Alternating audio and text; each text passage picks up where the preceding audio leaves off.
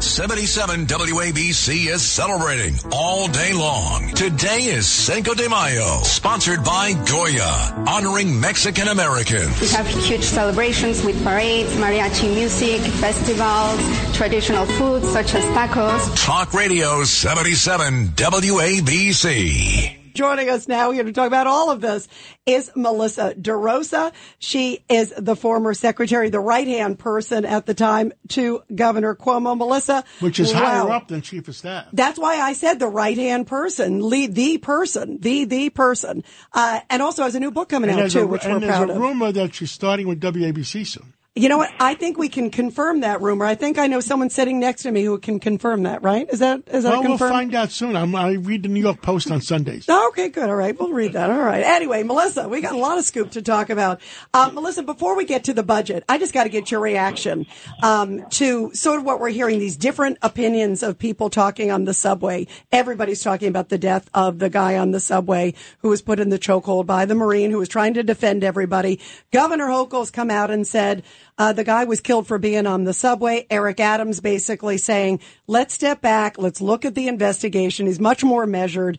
Uh, what's your response to both of these folks?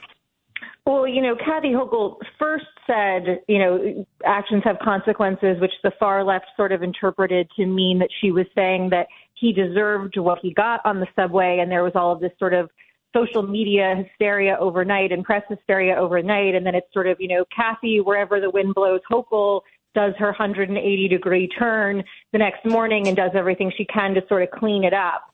Um, and so, you know, she's sort of readjusted her position in the last, you know, 36 hours, a little bit of whiplash for people who were watching that. And I think that Eric Adams has taken what I think is sort of the approach that you need a mayor to take, which is much more of a, you know, measured, responsible, we need to let this play itself out and get all of the facts before we get hysterical and sort of urge calm.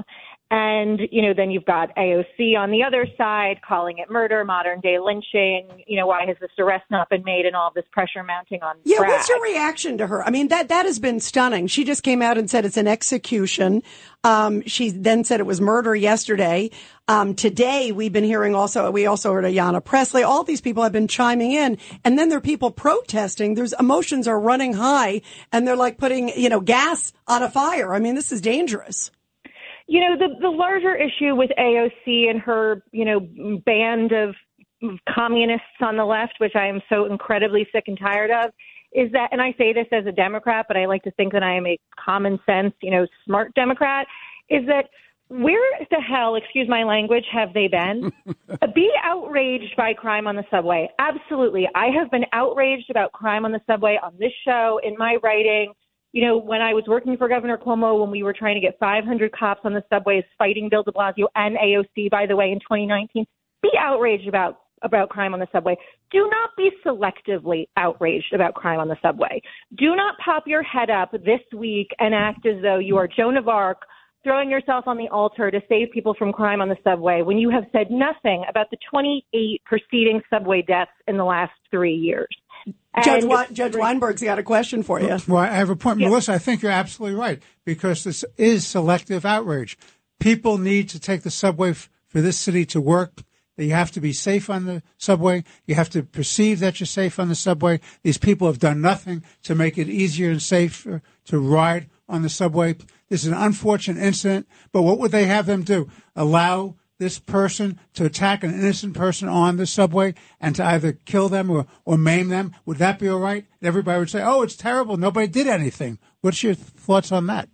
You know, I I want to reserve judgment and sort of heed Eric Adams' call before before coming down on what I think and whether or not this was self defense truly or, or what happened here. But the larger point, Judge, which we've been talking about on this show, is that New York City has a crime problem. And for somebody like AOC and Tiffany Caban and others who run around saying defund the police and who say all sorts of irresponsible things, who I'm going to bet you I, that AOC hasn't taken the subway at any point in recent history, right? She took a $600 one way car service to the Met Gala last year. And that So dress, are that dress that was like thousands of dollars. Don't forget about that one, Melissa. But these are people who are so fundamentally out of touch with reality. And then when they inject themselves in this way that's trying to get everybody hyped up and get everyone angry and pouring gasoline on the fire without the facts. And I think it's sort of like, where have you been? Subway crime has been a problem, and you have been saying totally irresponsible things that undercut people's ability to try to fix the subway crime problem, including getting more cops on the subway, not defund the police. So I just think that this is sort of a political, governmental disaster playing out in the city at a time when partisanship is already you know, at record highs on both sides. Everyone is angry. Everyone's sort of been reduced to us versus them. And really, what we need in this moment is cooler heads to prevail and then have a real conversation once we get the facts, not just about Mr. Neely's death, but about the overall structural issues and what's plaguing us with mental health and crime and empty office buildings and empty storefronts and why people are leaving New York City and why people feel safe. Because if our leaders don't get their act together very, very quickly, Yeah, there'll be I nobody left. Exactly. At the city, state, and federal level, there's going to be nobody left. And I mm. think the next two years are going to dictate the next two generations in this city. And our leaders have to start to understand that and act like adults. And we've got Governor Paterson has a question for you, Melissa DeRosa. Melissa, ironically, if you did defund the police, which means that there'd be fewer police out there, I think there would be more incidents of people, in a sense, taking the law into their own hands or realizing they'd better do something for themselves because it may be a while before someone comes to help you from law enforcement. That's a great point. I wonder also, had a cop been on the subway at that time, had a cop been in the subway and the car, maybe he wouldn't have done it. Marines, Marines are trained to, to protect Americans, and there was Americans in that train that needed protection. And John, Why nobody are we else there. his chops. Nobody else there to protect. That's the other point. We didn't have a lot of cops. There was nobody there to protect. So the Marines stepped up. Bob Unanue, your thoughts?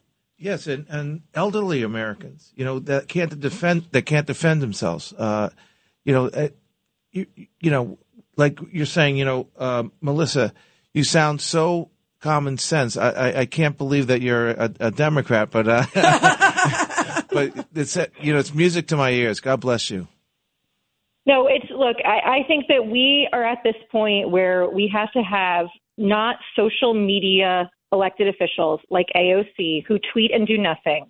And by the way, people who are just as toxic and damaging on the other side who say things that are wholly irresponsible and do nothing. And we have to have the leadership of this city, elected and non elected, business leaders, people who care about this about our society come together in this moment and maybe a crisis provides a platform for that real conversation to happen. But we have to have police. We have to have mental health. We have to deal with the vacant storefronts. We have to deal with the half empty office buildings. We have to rein in spending. We cannot tax our citizens out of the city. And these are the conversations we should be having, not the kinds of ones that we're seeing play out right now on social media. Yeah. One thousand percent. Um, well, Melissa, we are so grateful for you being here. Thank you so much for being on Cats and Cosby. We love you. We appreciate it. Welcome. Uh, I guess the rumor is correct, so I'm glad to hear the rumor is I correct. don't know. Make sure you read the New York Post on Sunday. We'll find out. That's a good tease. Welcome. Thanks, and, guys. and Have a congrats good on the new book. 77 WABC is celebrating all day long. Today is Cinco de Mayo, sponsored by Goya, honoring Mexican Americans. We have huge celebrations with parades, mariachi music, festivals, traditional foods such as tacos. Talk Radio 77 WABC.